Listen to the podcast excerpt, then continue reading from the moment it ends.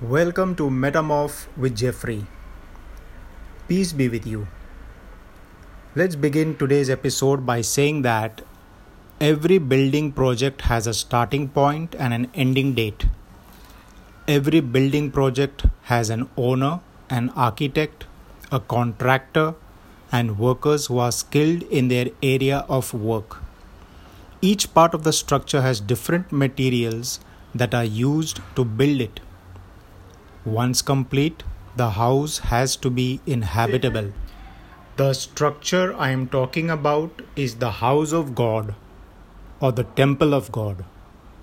You are the house or temple of God. This is what God Himself has revealed through His Son Jesus and His servant Apostle Paul. Your body is the temple. Your mind and heart are metaphors for rooms in this house.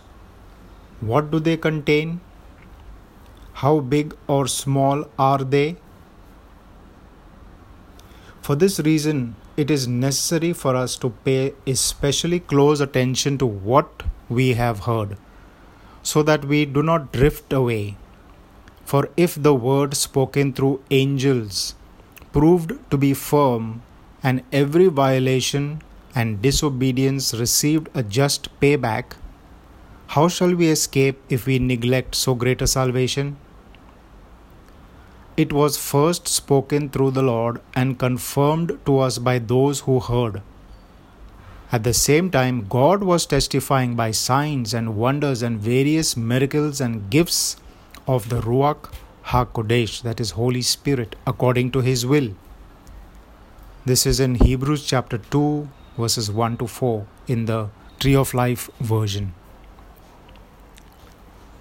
After that great introduction to the Son in chapter 1 of the letter to the Hebrews, and even to us all, we are to understand that we need to pay close attention to the points made there so that the base, the starting point, the foundation is established in our hearts. You can watch the snippets on YouTube at New Testament Church channel and my website www.colaborerwithgod.online. The reason for this is to not drift away from the revelation of who the Son of God is. It is vital for the end result in view. We are informed that God spoke through the prophets in days gone by. Then he sent the Son and spoke through him.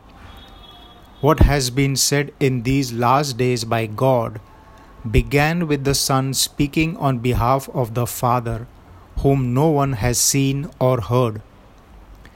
This was confirmed to us by those who directly heard him speak, both in private and in public.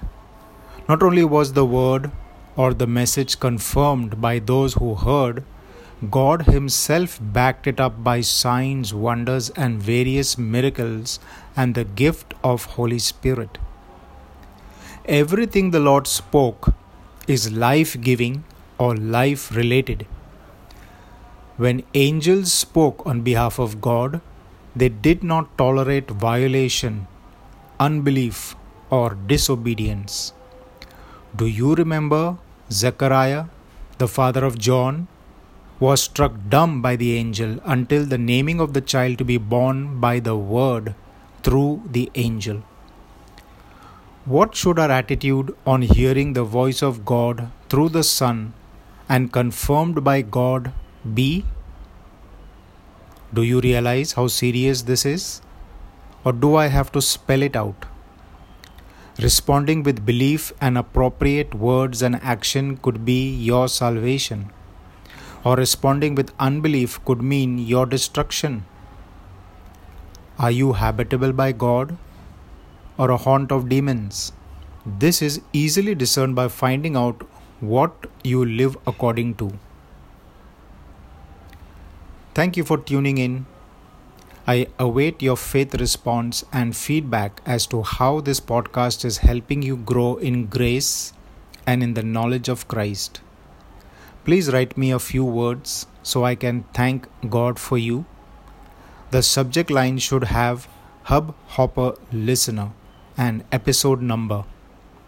The email address is jeff0stella at hotmail.com.